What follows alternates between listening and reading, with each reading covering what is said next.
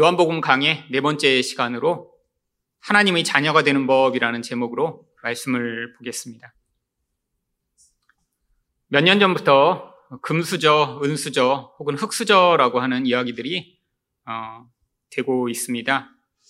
이 부자와 가난한 자의 계층이 예전보다 더 견고해지면서 한번 어떤 계층에 들어가게 되면 다른 계층으로 의 이동이 불가능해진 그런 상황들을 보여주는 것이죠.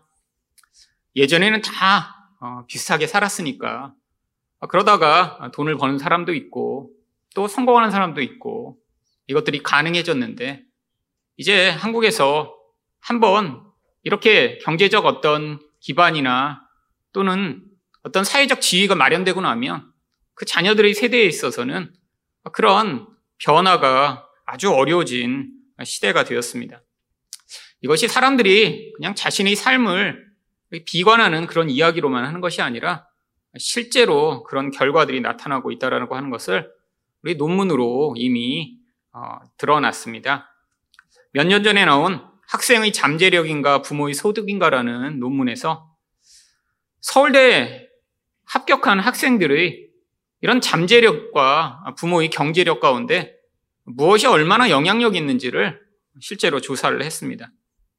예전에는 당연히 공부 잘하는 이런 능력 있는 학생들이 서울대에 이렇게 합격하는 것이 당연한 것이라고 여겨졌는데 지금 실제로 개인의 잠재력보다 부모의 경제력이 서울대 합격에 20배나 더 많이 영향을 미친다라고 결론이 나타났습니다.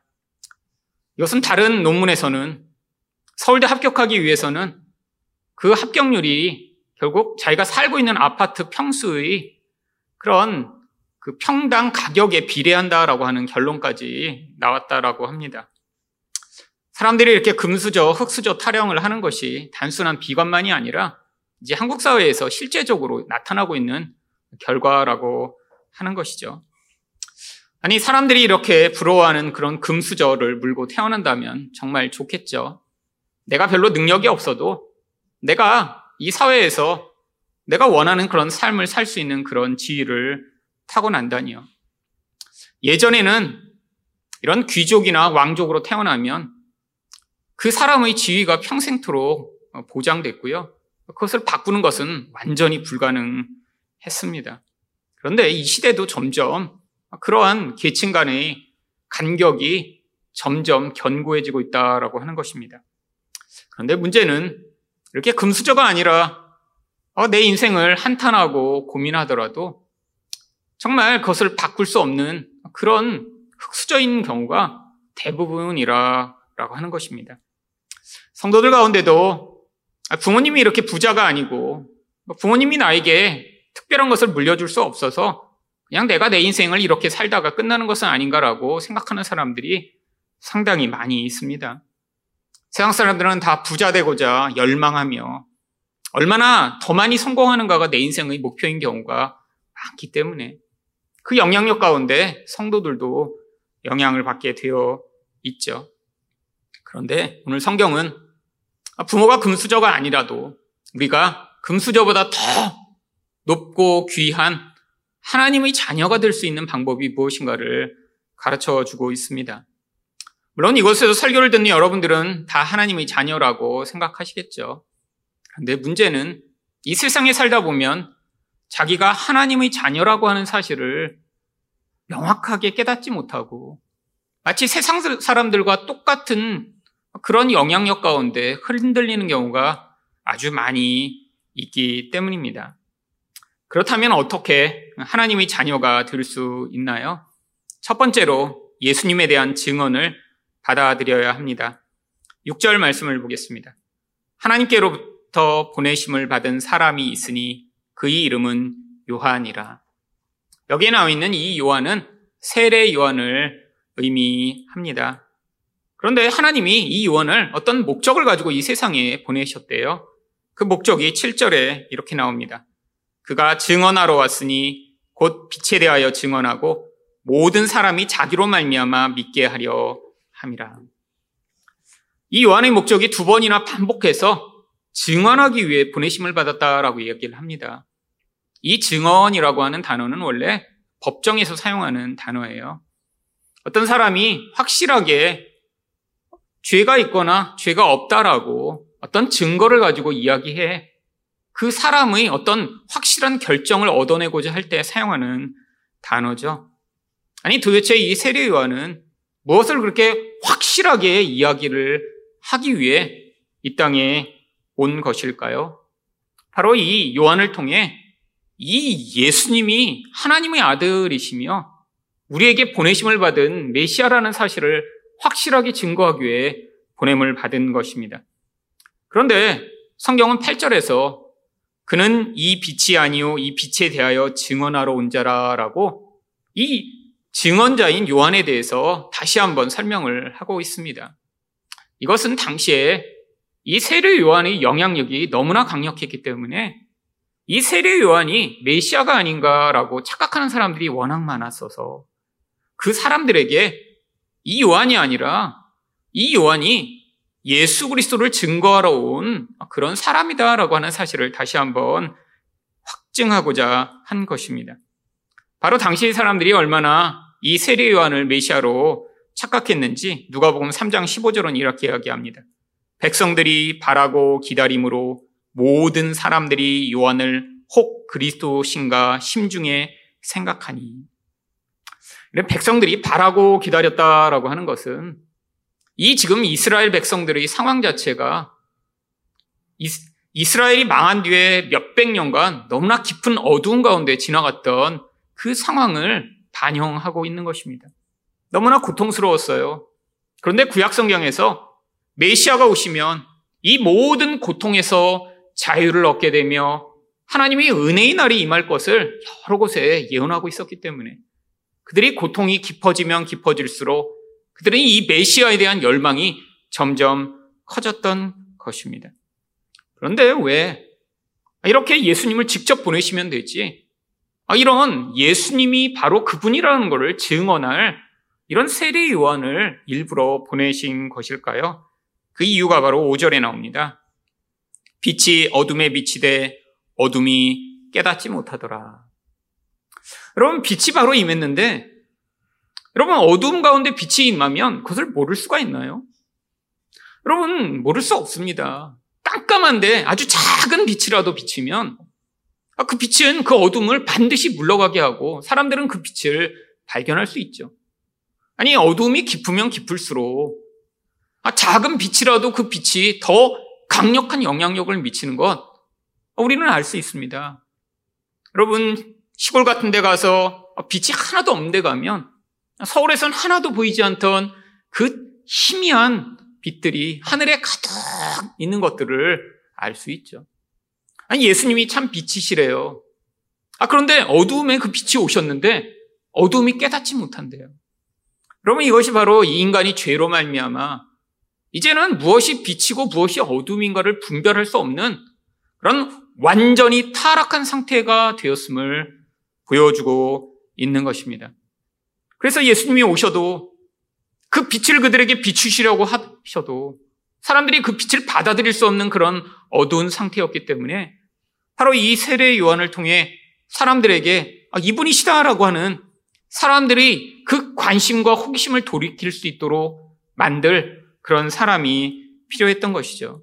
아, 도대체 무엇이 이렇게 사람들이 예수님을 빛으로 받아들이지 못하도록 만드는 그런 어두움이었을까요?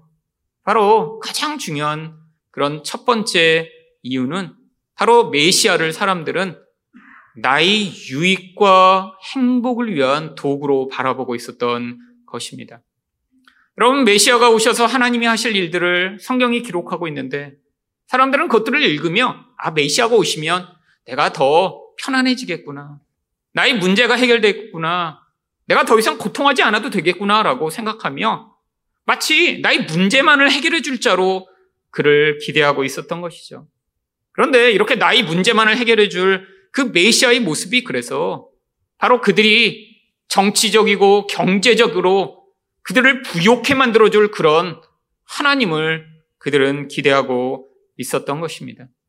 여러분, 이들이 이렇게 메시아를 기대했던 이런 이 어둠의 모습, 이 모습과 사실 우리들이 신앙이 약할 때 예수 그리스도를 바라보는 모습과 조금이라도 차이가 있나요? 아닙니다.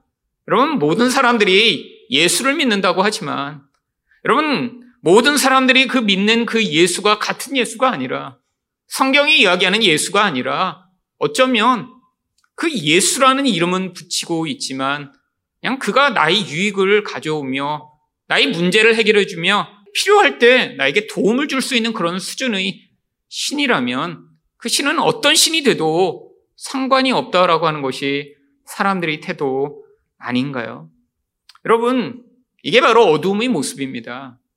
여러분, 이 어두움은 죄를 상징하는 것이며 이 죄는 항상 자기 중심적인 방향성을 가지고 있기 때문에 결국 이 죄의 영향력이 인간에 강하면 강할수록 하나님조차도 나의 유익만을 위한 그런 도구로 바라보게 되는 것이죠. 여러분, 우리 하나님을 그렇게 도구로 바라보든, 아니, 다른 사람을 그런 도구로 바라보든, 결국 관계가 깨어지게 되어 있습니다.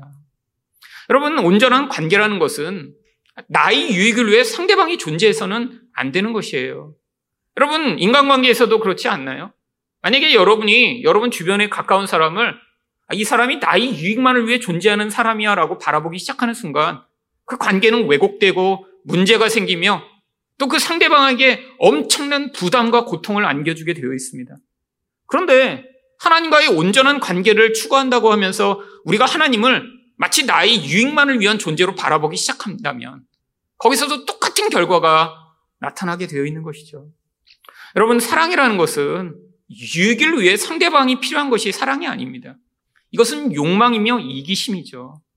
그런데 많은 사람들이 인간은 약하고 하나님은 강하니까 그 강한 하나님이 나의 유익을 위해서만 존재하기를 바라는 마음으로 그 신을 바라볼 때 이것이 바로 어두움이며 관계를 깨트리는 것이죠. 여러분, 미국에서 사람들이 가장 많이 다닌다라고 하는 조엘 오스틴의 교회에 가서 발견한 것이 바로 그것입니다. 여러분, 미국에서 제가 공부할 때 사람들이 아, 이 조엘 오스틴 목사 너무 멋지다고 이야기하는 사람들이 아주 많았어요. 심지어는 목사들조차도 이 조엘 오스틴 목사 이렇게 책을 쓰고 유명해졌으니까 아, 이 사람 너무나 멋지고 아, 너무나 잘생기고 교회도 미국에서 제일 크다라고 아, 이 사람 목회 정말 본받을 만하다라고 이야기하는 사람들이 많았어요. 여러분, 아, 그래서 제가 그때 직접 가서 확인해 보기로 했습니다. 아니, 제가, 아, 이 사람 너무 이상하다.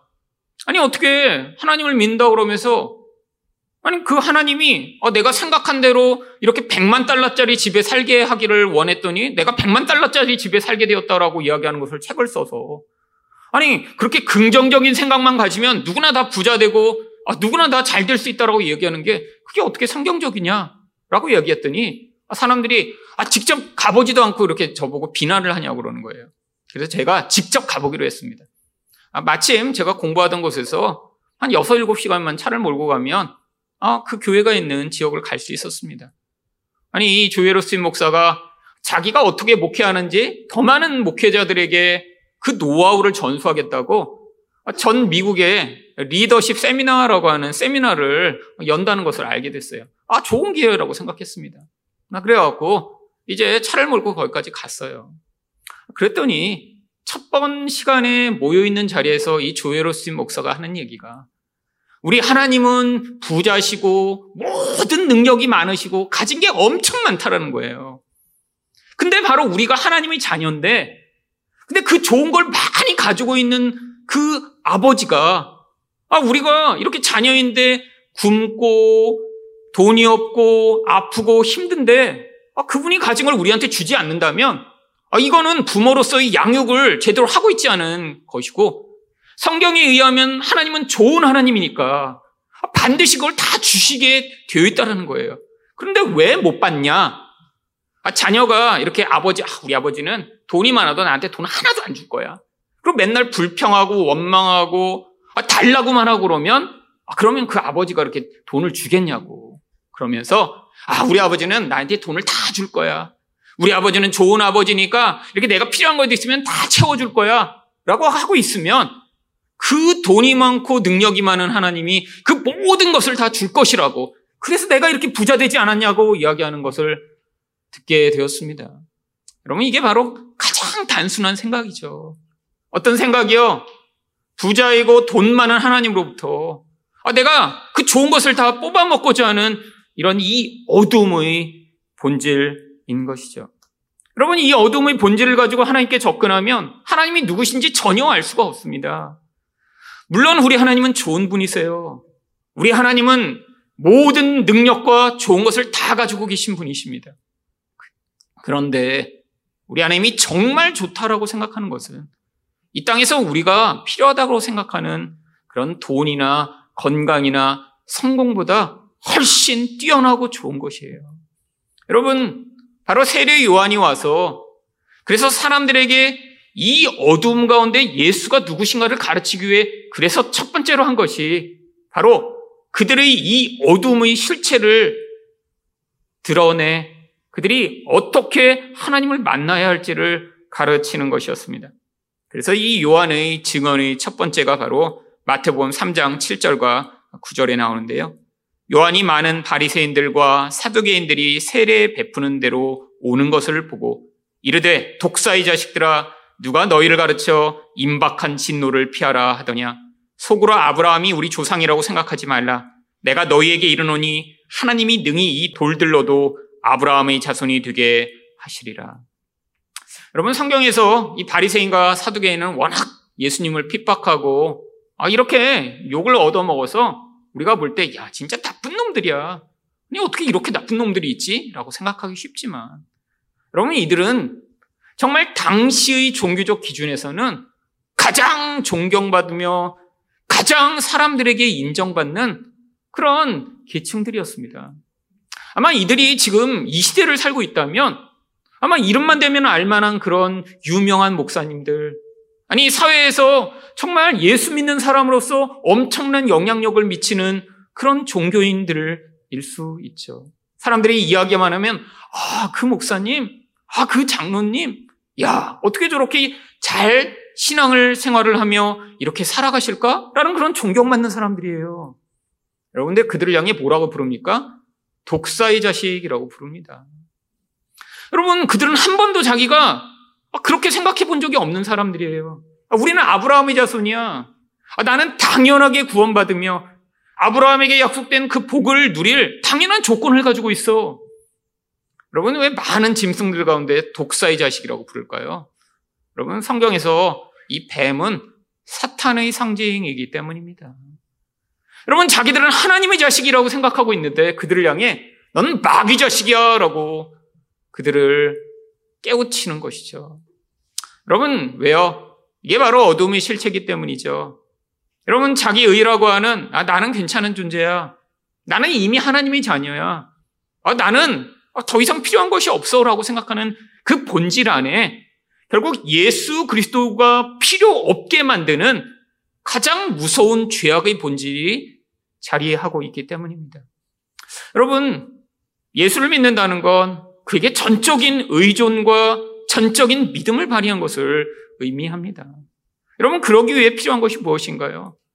예수를 필요 없게 만드는 어떤 의존의 대상도 우리에게 존재할 수 면 안 되는 것이에요. 아, 나는 더 이상 예수가 필요 없어. 라고 생각하게 만드는 그것이 나의 능력이건, 나의 교만이건, 나의 의건, 아, 내가 행하고 있는 선이건, 어떤 것이라도. 여러분, 인간은 내가 무엇인가 조금이라도 잘하고 있다면, 아, 그것을 통해, 아, 나는 괜찮은 존재야. 아, 나는 더 이상 아, 예수가 필요 없어. 아, 물론 말로 이렇게 하고 있지는 않죠. 하지만 내 안에서 절대적 예수의 필요에 대해 느끼고 있지 못하다면 어쩌면 그것을 다른 것이 차지하고 있는지도 모릅니다.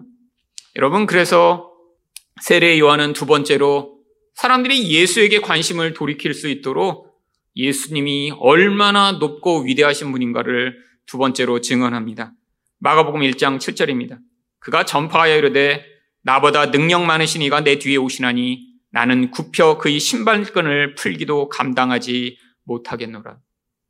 여러분, 우리가 생각할 때 뭐 신발끈 매주는 거야. 그렇게 뭐 별로 어려운 것 아닌데 뭐 신발끈도 이렇게 내가 뭐 매고 풀기에 감당하지 못한다라고 얘기하나라고 하겠지만 여러분, 고대에 이 발이라고 하는 영역은 인간의 신체 가운데 가장 더럽고 만지면 안 되는 영역이었습니다.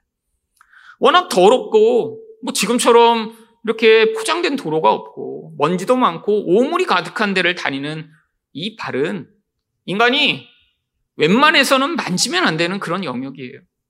여러분, 그래서 노예 가운데도 그 집안에서 가장 신분이 낮은 노예만 다른 사람의 발을 씻도록 되어 있었습니다. 그처럼 발을 만진다는 것은 가장 더러운 영역을 만지는 가장 신분이 낮다라고 하는 것을 의미하는 거죠. 아니, 그런데 세례요한이 사람들이 당시에, 어, 혹시 당신이 메시아십니까? 라고 그렇게 인정받던 사람이 내 뒤에 오시는 분은 내가 얼마나 낮고 그분은 얼마나 높은지 내가 그분의 신발끈을 감당하기에도 어, 내가 부족한 존재입니다라고 그를 높이고 높이는 것이죠. 마지막으로 세례요한은 예수에 대해 뭐라고 증언을 합니까? 바로 예수님이 어떤 일을 하실지를 사람들에게 이야기를 합니다. 마가복음 1장 8절입니다.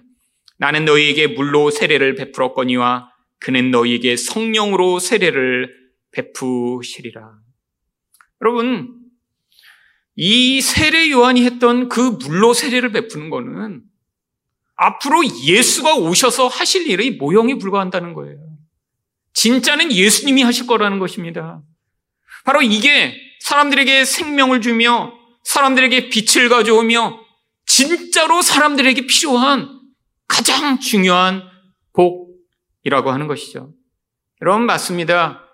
여러분 여러분 가운데 아직도 예수를 통해 받게 되는 이 성령과 세례가 무엇보다 중요한 것이라고 여기고 있지 않다면 어쩌면 여러분은 지금 하나님의 자녀로서의 그 신분과 그 자리를 망각하고 있는지도 모릅니다. 여러분, 성령으로 우리가 세례를 받아 우리 안에 성령이 우리 안에 계시며 성령이 우리와 함께하고 계신다면 여러분에게 정말 어떤 변화가 나타나야 마땅한 것인가요? 여러분, 그것은 눈으로 보는 어떤 변화가 아니에요. 우리 본질 안에서 성령은 어떤 일을 하시나요? 가장 먼저 하나님의 말씀에 반응하게 하십니다.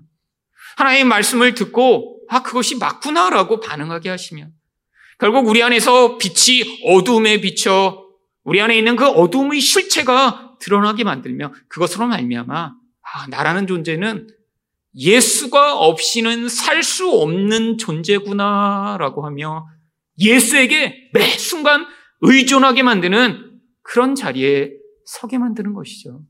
여러분 이게 바로 인간이 만들어진 본질입니다.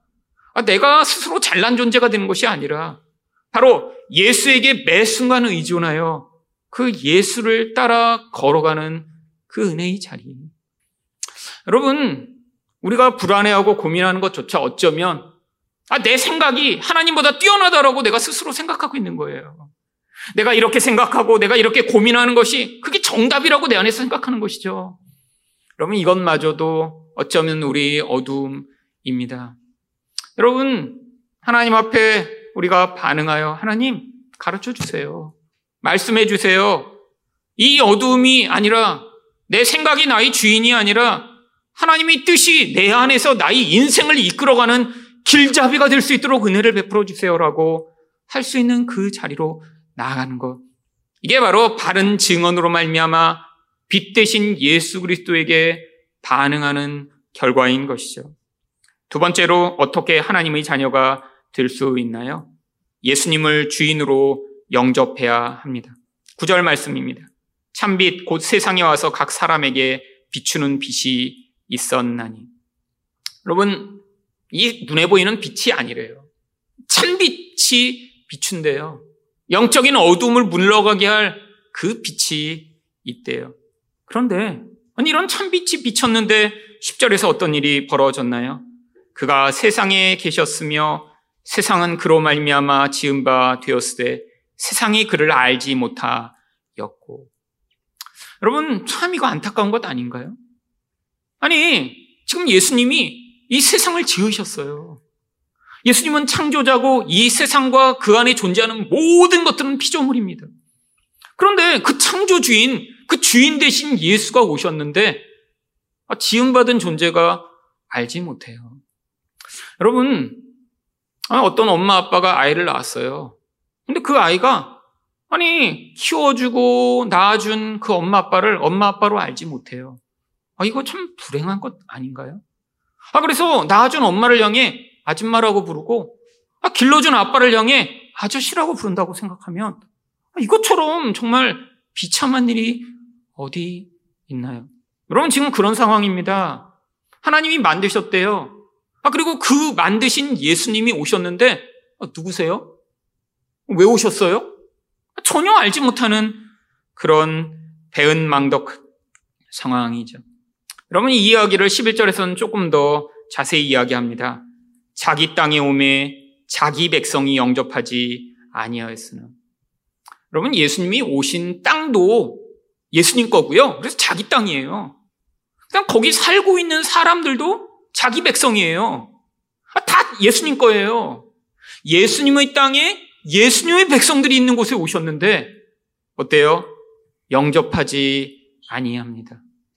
이 영접하다라는 건 물론 한글로도 어떤 분이 오시면 이렇게 영접하다라는 의미가 있지만 성경에서 이 영접하다라는 건 어떤 대상과 친밀한 관계를 위해 그를 붙잡다라고 하는 의미를 가지고 있습니다.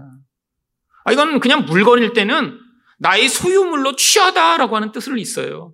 그래서 물건을 영접하다라고 하면 이게 내 거라 아, 그것을 나의 것으로 확고하게 만들기 위해 내가 그것을 꽉 잡아 취하다 이런 뜻이 있지만 사람에 대해서는 인격적 대상에 대해서는 그 대상과 인격적 관계를 위해 꼭 붙들고 의존하다라고 하는 의미를 가지고 있는 거예요. 아, 그런데 여러분 창조물과 피조물 아, 바로 예수님의 땅에 예수님의 백성을 위해 예수님이 오셨는데 영접하지 아니한다라고 이야기를 합니다. 왜 인간은 자기를 만든 이 하나님을 영접하지 않는 것일까요? 이게 바로 죄의 가장 근원적 속성이기 때문입니다.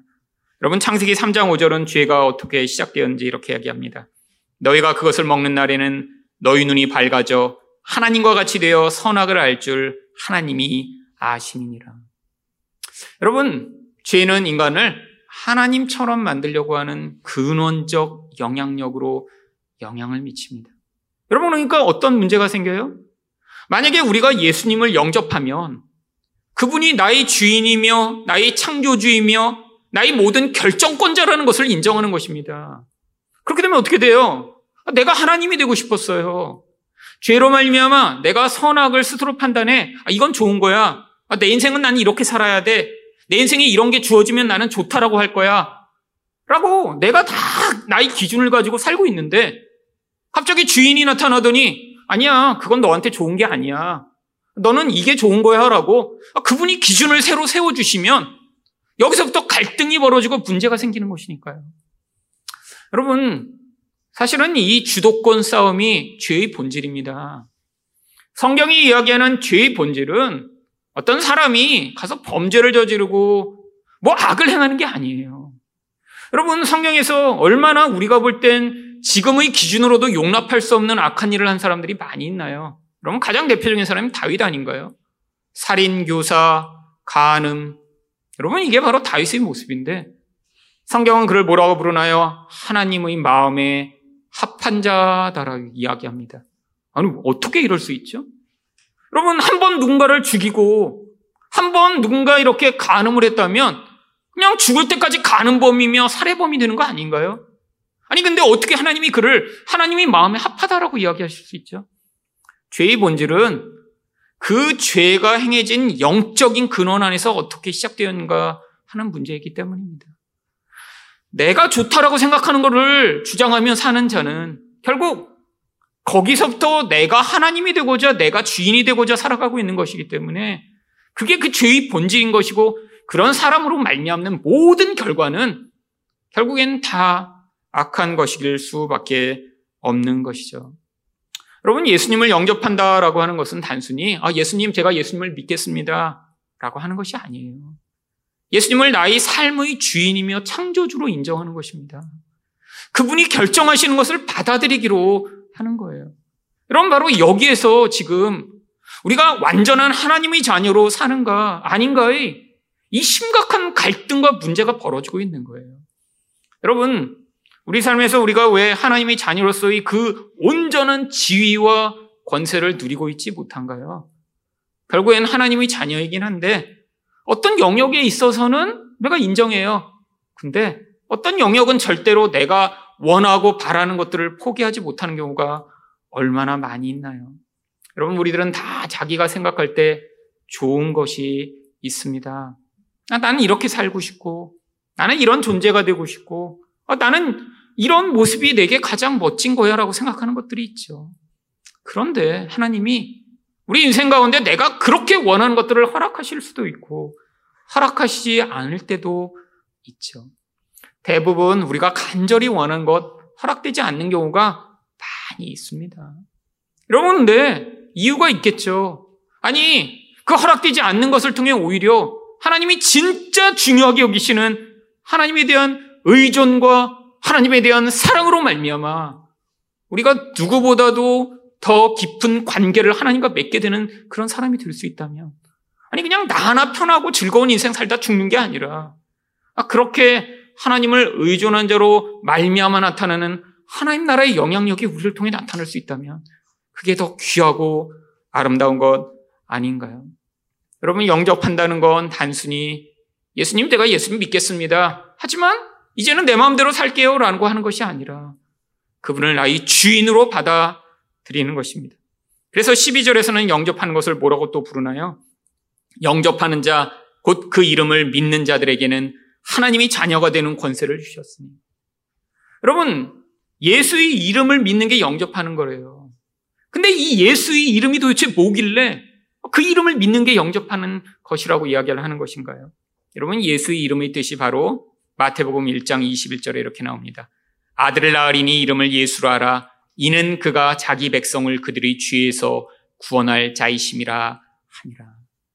여러분, 이 죄에서 구원받는 것이 바로 예수님을 창조주로 인정하고 그분을 나의 삶의 주인으로 받아들이는 것이라고 하는 것입니다.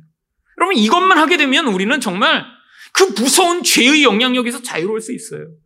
내 삶에서 어떤 일이 일어나도 하나님 맞습니다. 하나님 뜻입니다.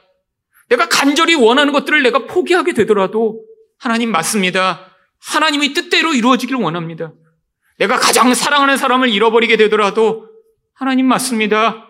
그것을 하나님의 뜻으로 받아들이겠습니다. 라고 그렇게 나의 삶에서 일어나는 모든 일과 상황들을 하나님 앞에서 철저하게 내려놓게 되며 어떤 상황과 어떠한 관계와 어떤 모습에 처하더라도 그것으로 만족하고 자족할 수 있는 이 바울 사도의 그런 수준에 이르는 것.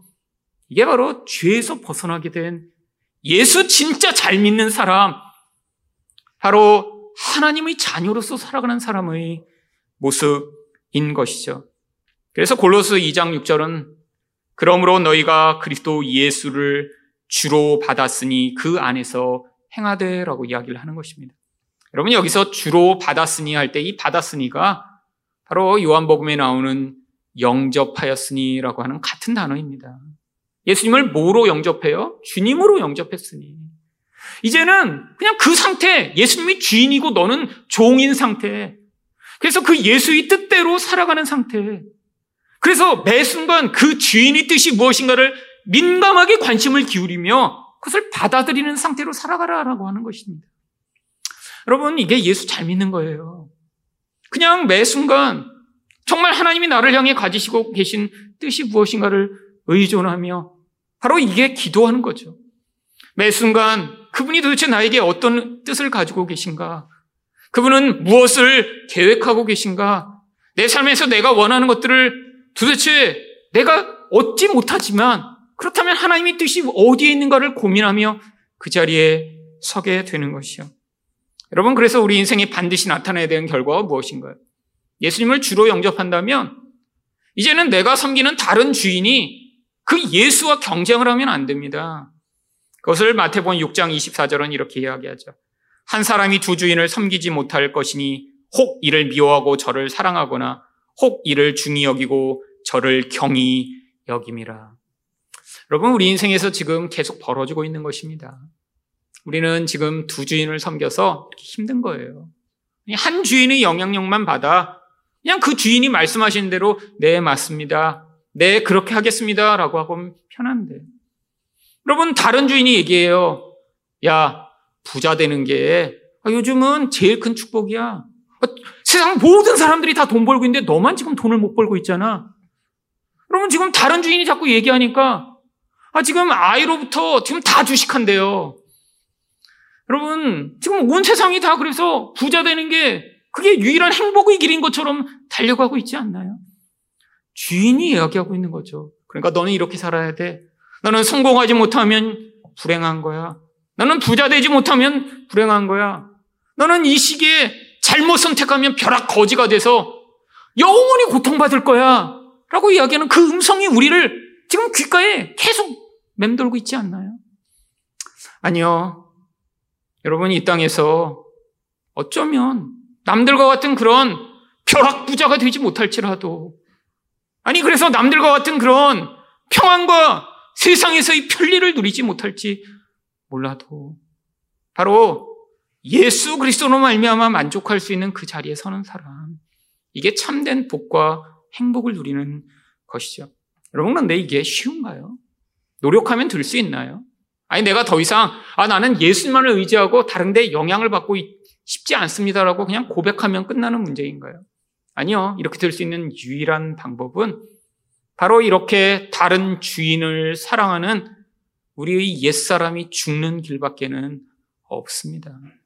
여러분, 그래서 갈라디아 2장 20절에서 내가 그리스도와 함께 십자가에 못 박혔나니 그런즉 이제는 내가 사는 것이 아니요 오직 내 안에 그리스도께서 사시는 것이라.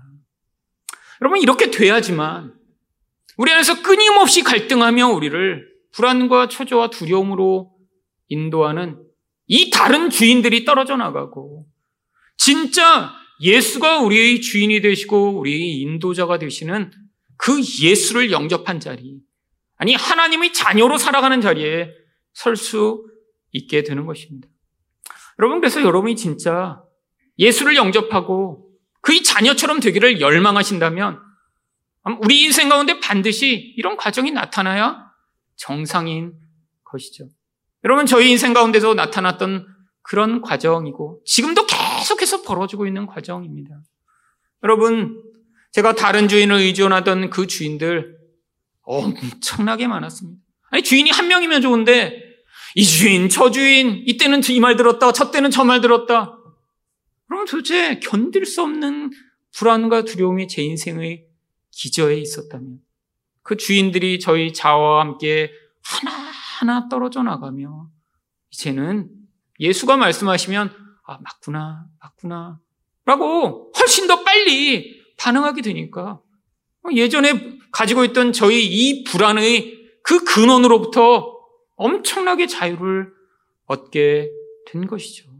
여러분 이게 바로 성도에게 주시는 하나님 자녀로서의 견고함인 것입니다. 여러분 이게 바로 영적으로 우리가 하나님의 자녀로 태어났다라고 하는 증거이죠. 그래서 13절에 뭐라고 이야기하나요? 이는 혈통으로나 육정으로나 사람의 뜻으로 나지 아니하고 오직 하나님께로부터 난 자들입니다. 여러분 하나님께로 난 모든 사람에게 이 과정이 필요하다는 거예요. 그런데 어떻게 우리가 하나님으로부터 날 수 있죠? 바로 요한복음 3장 5절과 6절을 보시면 예수께서 대답하시되 진실로 진실로 내게 이르노니 사람이 물과 성령으로 나지 아니하면 하나님의 나라에 들어갈 수 없느니라. 육으로 난 것은 육이요 영으로 난 것은 영이니. 여러분 바로 그래서 이 세례 요한이 나는 물로 세례를 주지만 예수님은 성령으로 세례를 주실 것이라고 약속했던 것입니다. 바로 이렇게 하나님의 자녀로 태어난 자들만이 그 가짜 주인, 우리를 괴롭히고 고통하게 만들고 결국 멸망케 하는 그 주인들로부터 우리를 자유케 하여 우리를 하나님의 자녀답게 살아갈 수 있도록 만들어 줄 수 있기 때문이죠. 예수 그리스도를 영접함으로 이런 하나님의 자녀다운 삶을 살아가시는 여러분 되시기를 예수 그리스도 이름으로 축원드립니다.